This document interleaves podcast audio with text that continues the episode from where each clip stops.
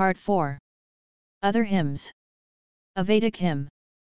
Rig Veda 7.60 O Sun, O Light, because today blameless in thy rising thou hast declared the truth to the Lord of love and the Lord of purity, so may we abide in the Godhead, dear to thee, O Mother Infinite, dear to thee, O Lord of strength, in all our speaking. O Mitra, O Varuna, this is he that seeth for the soul, the sun that rises over earth and heaven in the pervading wideness, and he guards all that is in motion and all that is stable, for he beholds the straight things and the crooked in mortals.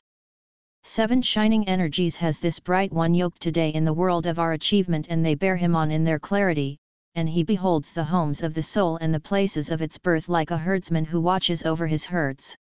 Upward rise your honeyed satisfactions, for our sun has climbed into the ocean of pure light and for him the children of the infinite hew out his paths, even the Lord of love and the Lord of strength and the Lord of purity in one harmony. These are they that discern and separate all the much falsehood in us, they are the lords of love and strength and purity. These grow in the house of truth, puissant and unvanquished sons of the infinite. These are the love and the purity hard to repress who by their discernings give knowledge to him who has no knowledge, they bring to him their impulses of a will that has right vision and they lead him by the good path beyond the evil. These with sleepless eyes see and know in his earth for man that is ignorant and lead him, in his forward faring he comes to the fathomless pit in the river, yet shall they bear him across to the other shore of this wideness. The peace and the protection and the happiness which the Infinite Mother and the Lords of Love and Purity give to the servant of the sacrifice, in that let us found all our creation and building, let us do no violence to the Godhead, O ye swift wayfarers. He whom the Lord of Purity upholds, puts away from his altar by the powers of sacrifice whatsoever hurters, cut away, O Lord of strength, from the servant of the sacrifice the hurt and the division, form in him that vast other world, O givers of the abundance. A blazing strength in a world of illumination is the coming together of these Godheads and they overcome by their near and approaching force. Lo, we quiver with the fear of you, set us at ease by the greatness of your discerning. For when a man by sacrifice wins right-mindedness in the getting of the plenitude, in the conquest of the supreme felicity, the strong warriors, the lords of the treasure cleave to his heart of emotion and they form there the vast for his dwelling place making it of a perfect temper. For you we have made in front this work of the divine representative in our sacrifices, lead us safe through all difficult places. Keep us always with constant felicities. A hymn of the thought gods. The shining host has arisen in my soul, the host of the thought gods and, they sing a hymn as they march upward, a hymn of the heart's illumination. March thou on, O my soul, impetuously to their violent and mighty music. For they are drunken with the joy of an inspiration that betrays not to falsehood, because the truth of eternal nature is its guide. They are the comrades of a firm and blazing light and in the force of the light they work out their lofty aggressions, conquerors, violently they march on their path, self-protecting they guard of themselves the soul against falsehood, for they are many and march without a gap in their brilliant ranks. Violent are they as a herd of rushing bulls, the knights come against them, but they overleap the knights, they possess the earth in our thoughts and they rise with them to the heavens. No half-lights, no impotent things are they, but mighty in aggression and puissant to attain. Spears of light they hold and they loose them from their hands at the children of darkness, the flashing lightnings of the thought gods search the night and the light of heaven rises of itself on our souls at their battle call. Truth is their shining strength, the hosts of the thought gods are the artificers of the soul and they fashion its immortality, themselves they yoke their coursers to the chariot of our life and they drive galloping to the joy that is its goal. They have bathed their limbs in the waters of Parushni, in the stream that has a multitude of currents, they have put on their divine raiment and now with the wheels of their chariots they break open all nature's secret caves.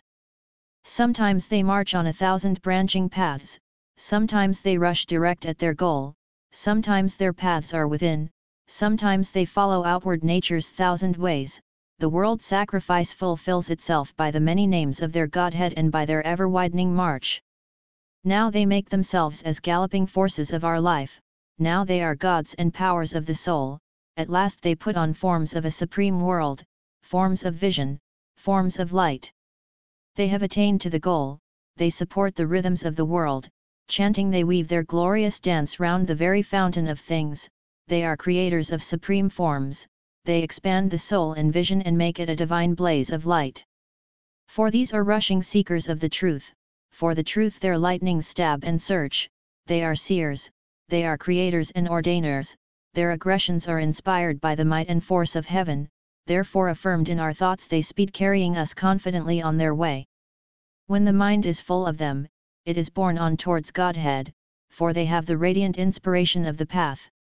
Who has known the place of their birth or who has sat in their high beatitudes who desires and seeks his friend beyond a mother bore them many hued in her soul and of her they tell him, a violent one was their father whose impulse drives all beings that are born, and him they reveal. 7 and 7 The thought gods came to me and seven times they gave a hundredfold, in Yamuna I will bathe the shining herds of my thoughts which they have given, I will purify my swiftnesses in the river of my soul. Lo, they march on in their cohorts and their companies, let us follow in their steps with the pace of our thinkings. For they bear with them an imperishable seed of creation and the grain of immortal forms and this if they plant in the fields of the soul, there shall grow as its harvest life universal and bliss transcendent. They will put by all that derides our aspiration and pass beyond all that limits us, they will destroy all fault and dumbness and the soul's poverties. For theirs is the reign of the abundance of heaven and theirs the storms that set flowing the rivers of life, their thunders are the chant of the hymn of the gods and the proclamations of the truth. They are the eye that leads us on a happy path and he who follows them shall not stumble, nor have pain nor hurt, nor decay nor die, their plenitudes are not destroyed nor their felicities diminished, they make of man a seer and a king. Their vastness is the blazing of a divine sun, they shall place us in the seats of immortality. Of all that was of old and of all that is new, of all that rises from the soul and all that seeks expression they are the impellers.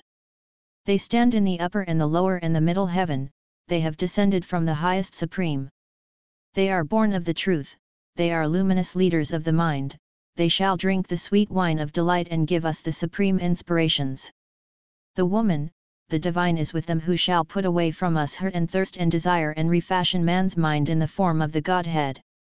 Lo, these are knowers of the truth, seers whom the truth inspires, vast in expression, vast in diffusion, young forever and immortal. The God of the mystic wine. Rig Veda 9.75 and 42. These two hymns are rendered as literally as possible so as to show the original symbolism of the Veda untranslated into its psychological equivalents. I. One placed in delight he flows to the pleasant names in which he increases, vast and wise he ascends the chariot of the vast sun, the chariot of a universal movement. Two tongue of the truth, a pleasant honey one he flows speaker and lord of this thought and invincible, the Sun places the third hidden name of the parents two in the luminous world of heaven. 3. Breaking into light he cries down into the jars, guided by men, in the golden sheath, in him the milkings of the truth dawn out 3. He shines white on the triple back of the dawn. 4. Pressed out by the stones, placed in delight by the thoughts, pure, making to shine out the two mothers. Earth and heaven, he runs evenly through all the hairs of the sheep for his stream of honey goes on increasing day by day. 5. Race everywhere, O Soma, for our happiness, purified by men clothe thyself with the mixings, with those thy raptures that are smiting and wide extended, impel Indra to give his plenty. 5. 2. 1. Giving birth to the luminous worlds of heaven 6. Giving birth to the sun in the waters 7. The brilliant one clothes himself with the waters and the rays. 8. 2. He by the ancient thought flows pressed out in a stream, a god around the gods. 3 4 1 Increasing and swiftly advancing 9 Their flow for his winning of the plenty the soma juices with their thousand strengths. 4 Milked out, the ancient food, he is poured into the strainer that purifies and shouting he brings to birth the gods. 5 Soma, purifying himself, travels to all desirable boons, to the gods who increase the truth. 6. Stream on us, O Soma, when thou art pressed out, that in which are the cows, the heroes, the steeds, the plenty, stream impulsions vast. 10. 1. The sweet wine of the Soma. 2. Heaven and earth, there are three heavens and three earths and at the summit is the triple luminous world of heaven called Swar and described lower down as the triple back or threefold level in the dawn. That is the world of the vast sun and is itself described as the truth, the right, the vast.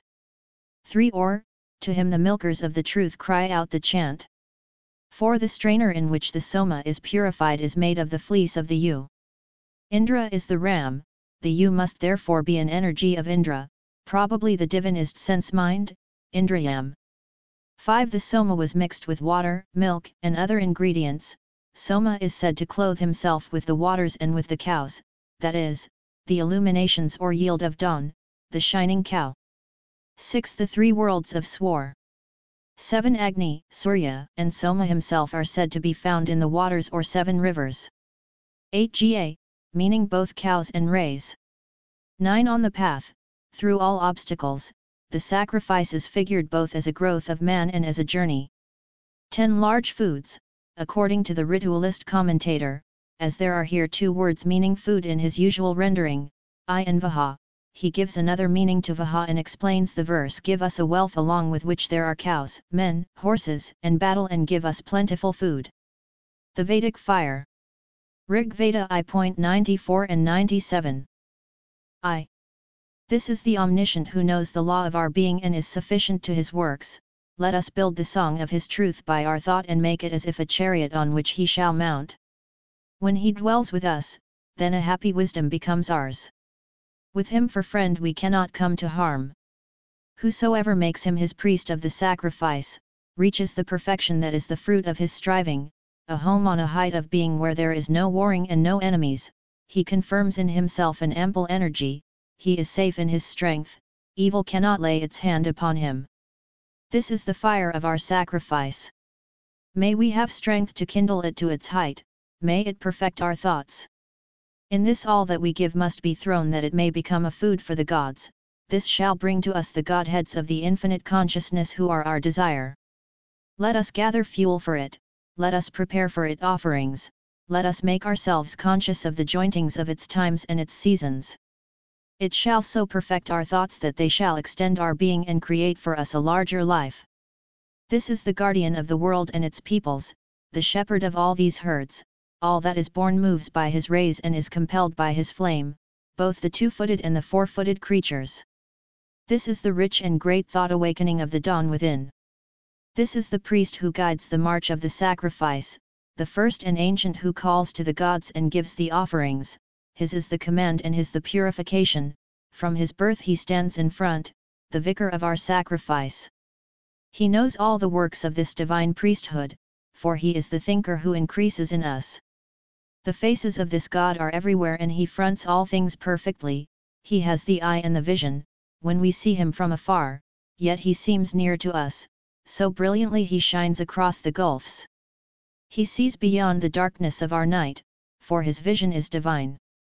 O you Godheads, let our chariot be always in front, let our clear and strong word overcome all that thinks the falsehood. O you Godheads, know for us, know in us that truth, increase the speech that finds and utters it. With blows that slay cast from our path, O thou flame, the powers that stammer in the speech and stumble in the thought, the devourers of our power and our knowledge who leap at us from near and shoot at us from afar. Make the path of the sacrifice a clear and happy journeying. Thou hast bright red horses for thy chariot, O wool divine, who are driven by the storm wind of thy passion, thou roarest like a bull, thou rushest upon the forests of life, on its pleasant trees that encumber thy path, with the smoke of thy passion in which there is the thought and the sight. At the noise of thy coming even they that wing in the skies are afraid, when thy eaters of the pasture go abroad in their haste. So thou makest clear thy path to thy kingdom that thy chariots may run towards it easily. This dread and tumult of thee, is it not the wonderful and exceeding wrath of the gods of the life rushing down on us to found here the purity of the infinite, the harmony of the lover be gracious, O thou fierce fire, let their minds be again sweet to us and pleasant. God art thou of the gods, for thou art the lover and friend, richest art thou of the masters of the treasure, the founders of the home, for thou art very bright and pleasant in the pilgrimage and the sacrifice. Very wide and far extending is the peace of thy beatitudes, may that be the home of our abiding. That is the bliss of him and the happiness, for then is this will very gracious and joy-giving when in its own divine house, lit into its high and perfect flame, it is adored by our thoughts and satisfied with the wine of our delight. Then it lavishes its deliciousness, then it returns in treasure and substance all that we have given into its hands. O thou infinite and indivisible being, it is thou ever that formest the sinless universalities of the Spirit by our sacrifice, thou compellest and inspirest thy favourites by thy happy and luminous forcefulness, by the fruitful riches of thy joy. Among them may we be numbered. Thou art the knower of felicity and the increaser here of our life and advancer of our being. Thou art the Godhead. 2. Burn away from us the sin, flame out on us the bliss. Burn away from us the sin. For the perfect path to the happy field, for the exceeding treasure when we would do sacrifice, burn away from us the sin. That the happiest of all these many Godheads may be born in us, that the seers who see in our thought may multiply, burn away from us the sin. That thy seers, O flame divine, may multiply and we be newborn as thine, burn away from us the sin. When the flaming rays of thy might rush abroad on every side violently, burn away from us the sin. O God, thy faces are everywhere. Thou besiegest us on every side with thy being. Burn away from us the sin. Let thy face front the enemy wherever he turns, bear us in thy ship over the dangerous waters. Burn away from us the sin. As in a ship over the ocean, bear us over into thy felicity. Burn away from us the sin. A Vedic hymn to the fire. A hymn of the universal divine force and will one. Other flames are only branches of thy stock, O fire all the immortals take in thee their rapturous joy. O universal Godhead, thou art the navel knot of the earths and their inhabitants, all men born thou controllest and supportest like a pillar. The flame is the head of heaven and the navel of the earth and he is the power that moves at work in the two worlds. O Vaishwanara, the gods brought thee to birth a god to be a light to Aryan man. As the firm rays sit steadfast in the sun, all treasures have been placed in the universal Godhead and flame. King art thou of all the riches that are in the growths of the earth and the hills and the waters and all the riches that are in men. Heaven and earth grow as if vaster worlds to the sun. He is the priest of our sacrifice and sings our words even as might a man of discerning skill. To Vaishwanara, for this most strong God who brings with him the light of the sun world, its many mighty waters because his strength is of the truth. O universal Godhead, O knower of all things born, thy excess of greatness overflows even the great heaven. Thou art the king of the toiling human peoples and by battle madest the supreme good for the gods. This is the universal Godhead who by his greatness labors in all the peoples, the lustrous master of sacrifice, the flame with his hundred treasures. This is he who has the word of the truth. 1 A hymn of Nodha Gautama to Agni Vaishwanara in the Rig Veda. Parashara's hymns to the Lord of the Flame. 1. He hides himself like a thief with the cow of vision in the secret cavern of being taking to himself and bearing thither our adoration. The thinkers nurse a common joy in him in their hearts and follow in his way by her footprints. All the masters of sacrifice come to thee, O flame, in the secrecy. The gods follow after him the ways and works of the truth. He shall stand encompassing the earth like heaven. The waters increase by their toil growing in his bulk the flame because he was born perfect in their womb in the house of truth. He is like delightful increase and like the wide earth our dwelling place. He is enjoyable like a hill and bliss-giving like fast-running water. He is like a horse in the battle charge urged to the gallop and like a rushing river, and who then shall hedge in his course. He is the close comrade of the rivers as a brother of his sisters. He devours earth's pleasant woods as a king devours his enemies. When driven by the breath of the wind he stands about in all the woodland, the flame tears asunder the hairs of earth's body. He breathes in the waters like a seated swan. Awake in the dawn he has power by the will of his works to give knowledge to the peoples. He is like the god of the nectar wine and born of truth and a creator. He is like the cow with her child. He is all-pervading and his light is seen from a far distance. 2.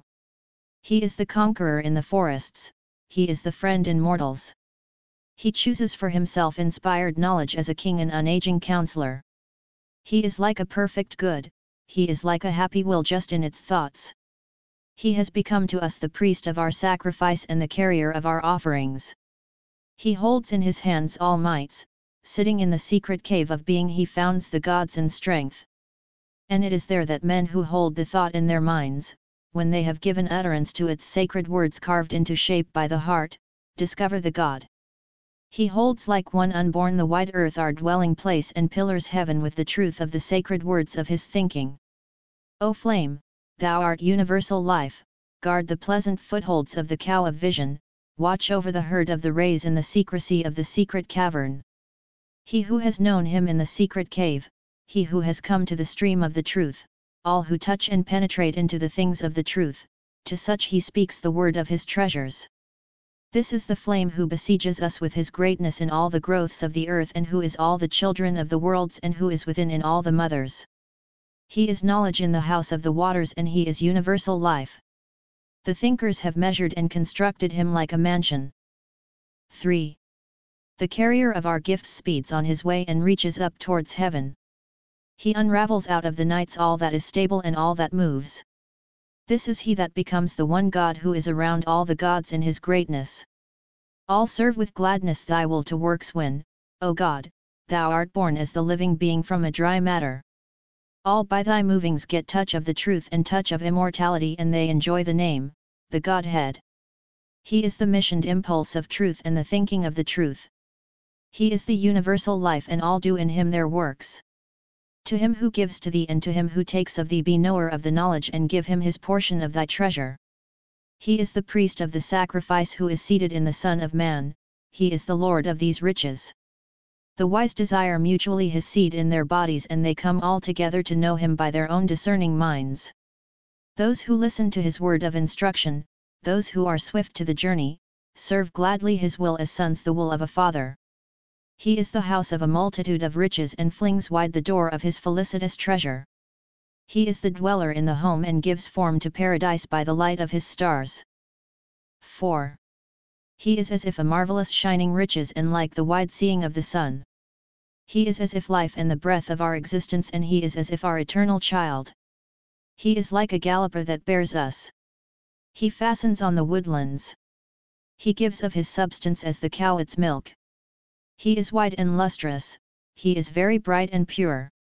He is pleasant like a home and holds all our good. He is to us like ripe corn. He is a conqueror of men and like a chanting rishi, the word of him is among the folk. He is like an exulting steed and he lays on us our birth to knowledge. He is light in a house difficult to inhabit. One he is as an eternal will that acts in us, he is like a wife in our chamber and sufficient to every man. When he burns out wonderful and manifold, he is as if the white horse in the peoples. He is like a chariot made of gold, he is like a keen flame in the battles. He is like an army running to the charge and puts strength in us, he is like the flaming shaft of the archer that has a keen burning face. He is the twin that is born and the twin who is that which is to be born. He is the lover of the virgins and the husband of the mothers. When his light is kindled, we come to him as the herds come to their home, we come to him by your journeying, O gods, and we come to him by your sitting still. He is like a river running in its channel and sends in front the downward waters, the herd of the rays move to him in the seeing of the world of the Sunday. 5. He burns out bright as if the lover of dawn and fills the two equal worlds like the light of heaven. He is born by our will to works and he comes into being all around us. He is the Son and becomes the Father of the gods. This is the fire that has perfect knowledge and is a creator whom none can rend asunder. He is as if the teat of the cows of light and the sweetness of the draughts of the wine. He is as if one happy in the creature and must be laid hands on where he sits blissful in the middle of the house. He is as if our rapturous son born to us in the house and he is like a courser pleased and glad that carries to safety the peoples. When I call to the nations who dwell in one lair with the strong ones, the flame enjoys all the godheads. None can impair the ways of thy works when thou hast created inspired knowledge for the strong ones. This is thy work that yoked with the equal gods thou smitest and scatterest the powers of evil. Very bright and lustrous is he like the paramour of dawn. Let his form be known and his knowledge awake for this human being, let all bear him in themselves, swing wide the gates and walk in the vision of the world of the Sunday. 6. Men battling by our mind of thought may we make conquest of many powers and Agni burning brightly enjoy and possess in us all things that are, know the divine workings and know the births of the human creature. He is the child of the waters and the child of the forests and the child of things stable and the child of things that move. He is there for man in the stone of the mountain and within in the house. He is one universal to the peoples and the immortal and the right thinking one. The fire is master of the nights and imparts to man sufficiency of his treasures by the power of perfect words. O knower, who hast knowledge of the births of the gods and knowledge of mortals, guard these earths. Many nights that are different in form increase one who is the moving and the stable, one who has come from the truth. He is a priest of sacrifice and enriches us where he sits in the world of the sun making our works things of truth. Thou thinkest out thy hymn of utterance in the rays and in the forests and all the gods carry to us the light of the sun world as a sacrifice. Men do thee service in the manifoldness and come bringing from thee riches of knowledge as from an aged father. He is like a perfecter of works, one who is a hungry seizer. He is like a hero shooting arrows and like a terrible assailant in the battle. 7. The mothers desire and are desired by him, sisters dwelling in one mansion, and come to him with joy as to their eternal husband, even as the rays to the dawn, dawn dusk and flushing and breaking into rich lustres. Our fathers by their word, the Angiras seers, broke the strong and stubborn places, our fathers burst by their cry the rock of the mountain, made within us the path to the great heaven, discovered the day and the sun world and thought vision and the herds of light. Then the battling and thinking peoples held the truth and enriched the thought of the human being and bore it in all its breadth, unthirsting, doers of the work increasing the divine birth by the delight offering, their walk is towards the gods. When Matarishwan the breath born variously within us churned him into being, the Lord of Fire became the white and blissful one in every house. Man was a seer and kindler of the divine fire and he dwelt with him like a companion and sent him on his messages like an envoy to a powerful king. When he had made this sap of essence for the great Father Heaven, he came down, one close in touch, one who has knowledge. The archer loosed violently on him his arrow of lightning, but the god set the keen luster in his own daughter. O fire, increase, twofold in thy mass, the birth into knowledge of every one who is luminous to thy flame in thy own house or gives thee worship to thy desire day by day. Whomsoever thou makest to haste in one chariot with thee, travels with felicity of thy riches. All satisfying things join themselves to the fire as the seven mighty rivers join themselves to the ocean. Our birth to knowledge was not discovered by the companion lords of life, but thou knowest it, impart thy mind of wisdom to the gods. When flaming force comes to the king of men to give him strength, when heaven is cast before him as a pure seed, the fire begets faultless, right thinking, young the gods of life and hastens their armies. One who goes immediately on the paths and alone like the mind, the sun, ever is master of the treasure. The kings Mitra and Varuna with their beautiful hands are guarding delight and immortality amid the rays. O flame, violate not our ancestral comradeship, be still to us a knower and a seer. Age wastes the form of man like a cloud, know before that assault on our being. 8. He creates within us the poet wisdoms of the eternal Creator and holds in his hand many strengths of the gods. The fire becomes to us a master of riches, creating together all immortal things. All the limitlessly wise immortals desired and found the child within us who is everywhere around us. The gods who put thought in us toiling and travelling in his footing places stood in the supreme seat and they came to the delightful house of the flame. When for three years they had served thee, O fire, with the clear offering and were pure to thy purity, then they held the sacrificial names, they sped their bodies come to perfect birth. The masters of sacrifice discovered the vast earth and heaven and gathered to man the powers of the violent one, and now the mortal knows and discovers by the founder of the hemisphere the flame where he stands in the world of his supreme session. The gods and their wives altogether knew him and they came to him kneeling and bowed to the one who must be adored, and they exceeded themselves and made their own divine bodies and each friend was guarded in the gaze of his friend. The masters of sacrifice found hidden in thee the thrice seven secret seats and with one common will in their hearts they guard by them the immortality. O fire, keep the herds and all that stand and all that moves. O fire, thou knowest all the revelations of knowledge of the dwellers upon earth, hold their strengths to uninterrupted continuity that they may live. And thou knowest the roads between, the paths of the gods, and thou art the sleepless messenger and the bearer of sacrifice.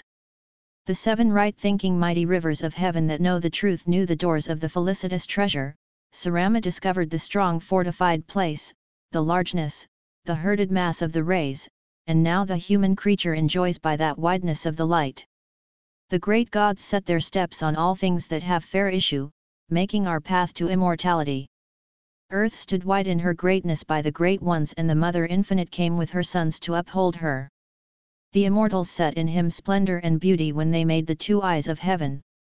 The rivers of truth are flowing, they have been let loose to their courses, their downward waters shone and new, O fire! 9. A divine fire was the treasure discovered by our fathers, he sets on us our birth to knowledge and is as if the excellent leading of a wise teacher, and he is like a guest well pleased lying happy in our house, and he is like a priest come to our house of session and brings to safety those that do him worship. He is like the God that creates, the Son, his thought is truth and he guards all strengths by his will. He is a true force that is expressed by many and is to be pondered on like a blissful self. He is as if the Godhead that foundeth all things lodging on the wide earth like a king with many loving friends. He is like a band of heroes marching in our front, marching to the house of bliss. He is like a woman faultless and beloved of her Lord. Therefore men cling to thee, O fire, kindled eternal in the house, in the abiding worlds of thy habitation, for they have placed in thee a great light. Be our universal life, be the hold of our treasure. O fire, let the masters of the wealth enjoy thy satisfying things and the illumined seers, the givers the universal life.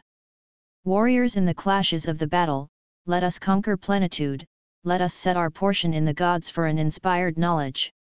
The cows of the truth, the cows enjoyed in heaven, have given us to drink glowing with happy udders, its rivers have flowed evenly over the mountain and claim right thinking as an alms from the truth's supreme region. O fire, praying in thee for right thinking as for an alms from on high, the masters of sacrifice set inspired knowledge in the heavens, they made night and day of two different forms and joined together the black and the rosy hue.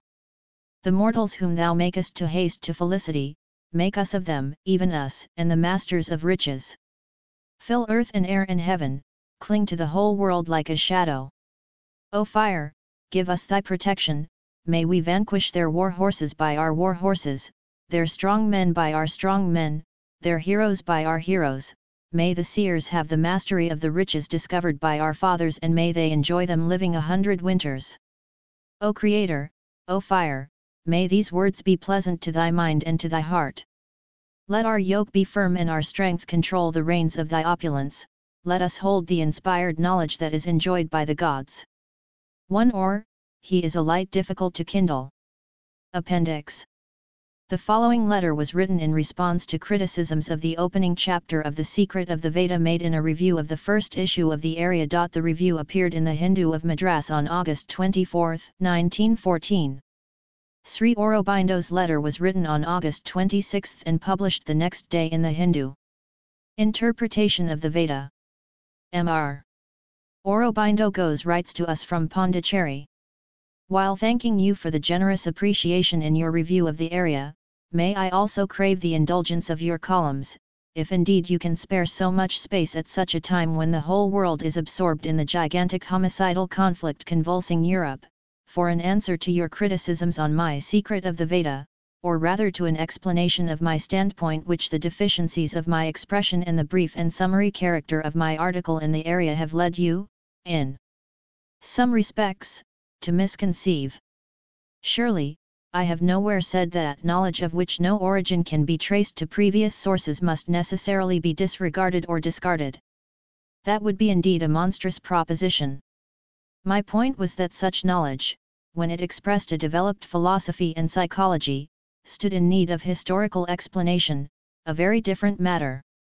If we accept the European idea of an evolving knowledge in humanity, and it is on that basis that my argument proceeded we must find the source of the Brahmavada either in an extraneous origin such as a previous Dravidian culture a theory which I cannot admit, since I regard the so-called Aryans and Dravidians as one homogeneous race or in a previous development, of which the records have either been lost or are to be found in the Veda itself.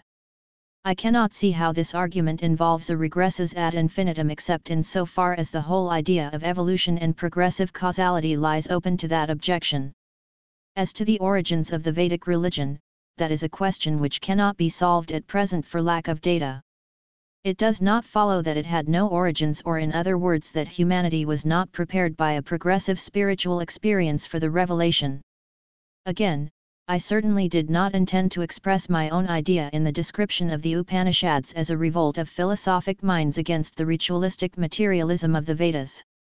If I held that view, I could not regard the earlier Sruti as an inspired scripture or the Upanishads as Vedanta and I would not have troubled myself about the secret of the Veda. It is a view held by European scholars and I accepted it as the logical consequence, if the ordinary interpretations of the hymns, whether Indian or European, are to be maintained. If the Vedic hymns are, as represented by Western scholarship, the ritualistic compositions of joyous and lusty barbarians the Upanishads have then to be conceived as a revolt, against the ritualistic materialism of the Vedas. From both premise and conclusion I have dissented and I have finally described, not only the Upanishads, but all later forms, as a development from the Vedic religion and not a revolt against its tenets. Our Indian doctrine avoids the difficulty in another way, by interpreting the Veda as a book of ritual hymns and revering it as a book of knowledge. It puts together two ancient truths without reconciling them effectively. In my view, that reconciliation can only be effected by seeing even in the exterior aspect of the hymns not a ritualistic materialism, but a symbolic ritualism. No doubt the Karmakanda was regarded as an indispensable stepping stone to the knowledge of the Atman. That was an article of religious faith, and as an article of faith I do not dispute its soundness. But it becomes valid for the intellect and in an intellectual inquiry I must proceed by intellectual means, only if the Karmakanda is so interpreted as to show how its performance assists, prepares, or brings about the higher knowledge. Otherwise, however much the Veda may be revered in theory, it will be treated in practice as neither indispensable nor helpful and will come in the end to be practically set aside as has actually happened. I am aware that some hymns of the Veda are interpreted in a sense other than the ritualistic, even the European scholars admit higher religious and spiritual ideas in the later hymns of the Vedas. I am aware also that separate texts are quoted in support of philosophical doctrines. My point was that such exceptional passages do not alter the general tone and purport given to the hymns in the actual interpretations we possess. With those interpretations, we cannot use the Rig Veda as a whole, as the Upanishads can be used as a whole, as the basis of a high spiritual philosophy. Now, it is to the interpretation of the Veda as a whole and to its general character that I have addressed myself. I quite acknowledge that there has always been a side stream of tendency making for the Adhyatmic interpretation of the Veda even as a whole. It would be strange if in a nation so spiritually minded such attempts had been entirely lacking. But still these are side currents and have not received general recognition. For the Indian intellect in general, there are only two interpretations, Sayanas and the European.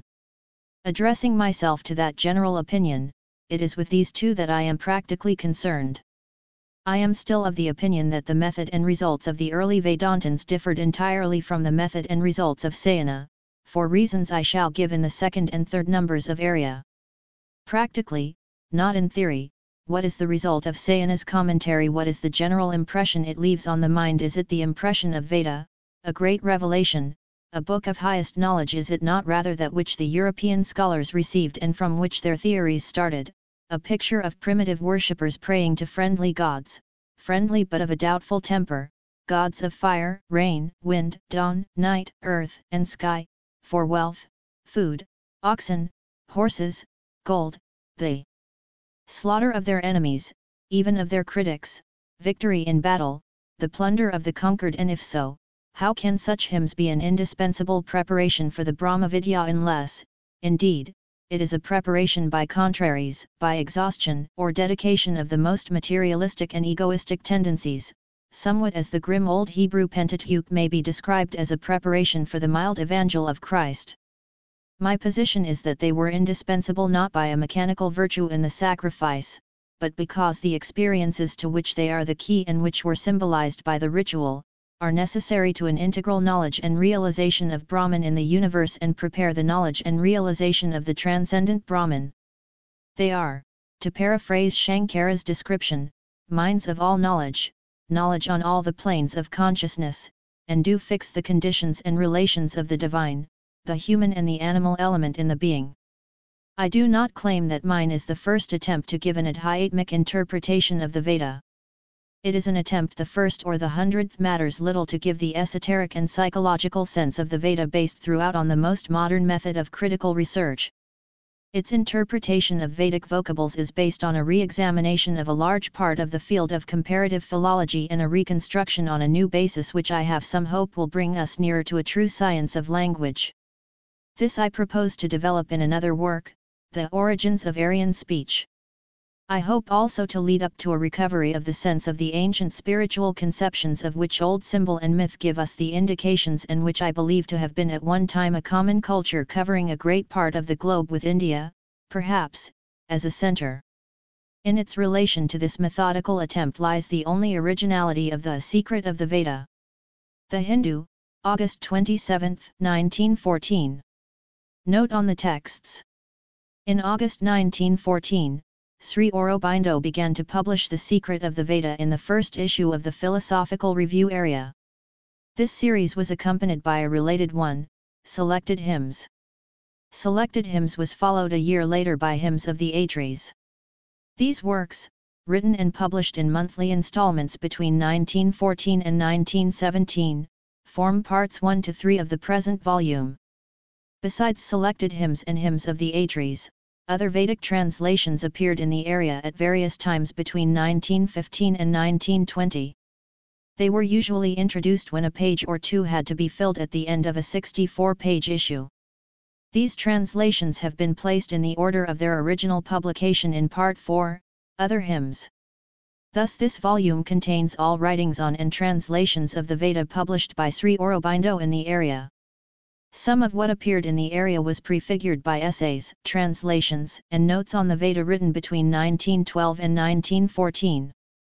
However, none of this earlier material was incorporated directly in the works that came out in the Arya. Sri Aurobindo's manuscript writings on the Veda are included in Vedic Studies with Writings on Philology, Volume 14 of the complete works of Sri Aurobindo. His translations of hymns to Agni are published in Volume 16, Hymns to the Mystic Fire. The Secret of the Veda. This, Sri Aurobindo's most important expository work on the Veda, appeared in the Arya in 24 consecutive installments between August 1914 and July 1916. The second chapter was printed in two installments. Sri Aurobindo never revised it, apart from minor alterations in chapter 17. The last installment of this work in the Arya ended with the following footnote. We propose for the present to discontinue the secret of the Vedas so as to make room in the third year of the Arya for other matter, but we shall subsequently resume and complete the series.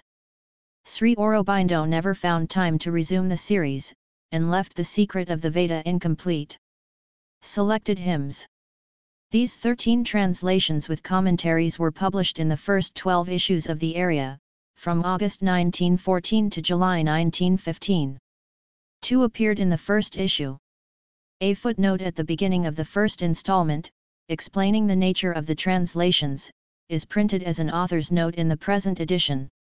At the end of the last installment, Sri Aurobindo noted that he had selected a few brief and easy hymns with the idea of explaining by actual examples the secret of the Veda, but that other translations of a more general character would be necessary to show that this was the pervading sense and teaching of the Rig Veda. It was evidently for this purpose that he began Hymns of the Atris in the next issue of the Arya. Hymns of the Atris In July 1915, Sri Aurobindo announced in the Arya's second year that he intended, from the following issue, To replace the selected hymns by a translation of the hymns of the Atris, the fifth mandala of the Rig Veda, so conceived as to make the sense of the Vedic chants at once and easily intelligible without the aid of a commentary to the general reader. Hymns of the Atris began to appear in the Arya in August 1915 and continued until December 1917.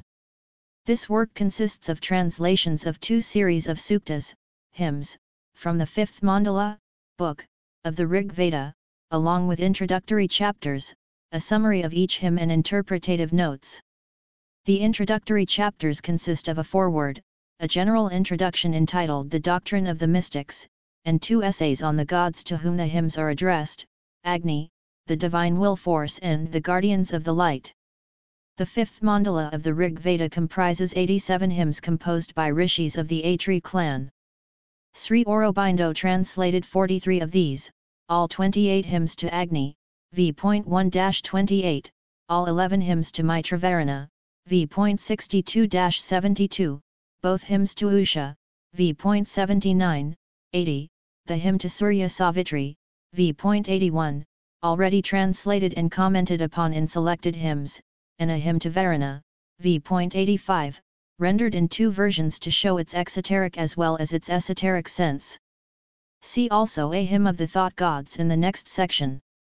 Sri Aurobindo later retranslated the hymns to Agni from the fifth mandala, the versions that appeared in the Arya are reproduced here, while the revised translations are published in Hymns to the Mystic Fire. Other hymns These 16 translations from various books of the Rig Veda were published in the Arya at different times between 1915 and 1920. They are reproduced here in the order in which they originally appeared. The last nine form a series. Apart from two pairs of related hymns, the rest have no obvious connection with each other, but illustrate a wide range of approaches to rendering the Veda into English. A Vedic hymn, Rig Veda 7.60.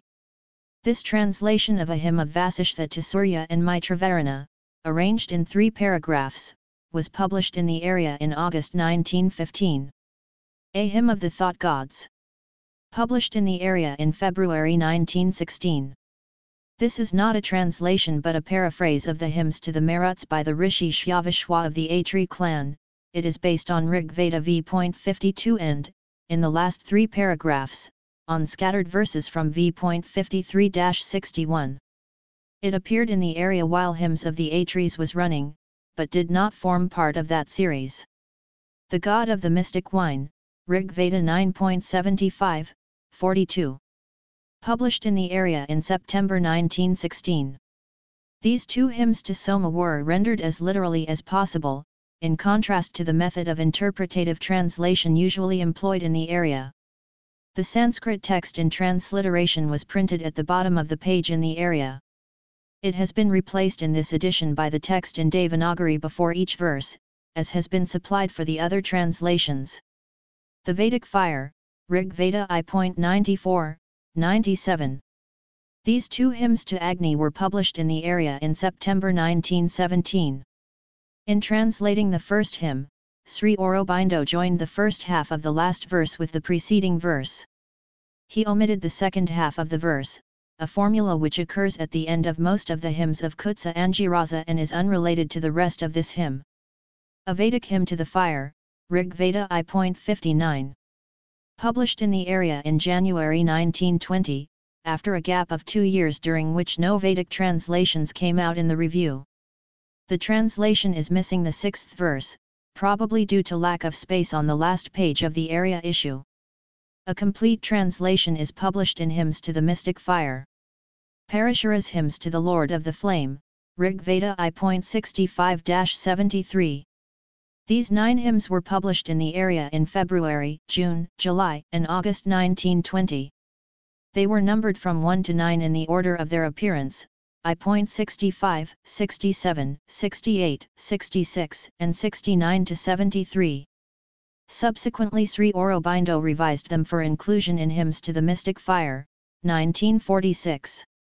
In the present volume they are reproduced as originally published in the Arya, in the order indicated above. Appendix Interpretation of the Veda. This letter was written on August 26, 1914, according to an entry in Sri Aurobindo's record of yoga. In the letter, Sri Aurobindo addressed himself to some remarks on his theory of Vedic interpretation made in an article that appeared in the Hindu, a daily newspaper of Madras, on August 24. The Hindu printed Sri Aurobindo's letter on the 27th under the title Interpretation of the Veda. The present text has been checked against the files of the Hindu. Publishing History After their appearance in the Arya, none of the writings in this volume were reprinted during Sri Aurobindo's lifetime. He expressed some dissatisfaction with them in their existing state and wished to revise them thoroughly before allowing them to be published in book form. As early as 1920 he wrote to someone who wished to translate the secret of the Veda into Gujarati. The secret of the Veda is not complete and there are besides many imperfections and some errors in it which I would have preferred to amend before the book or any translation was published. In the foreword to the first edition of Hymns to the Mystic Fire, 1946, Sri Aurobindo explained why the secret of the Veda and the accompanying translations had not been reprinted.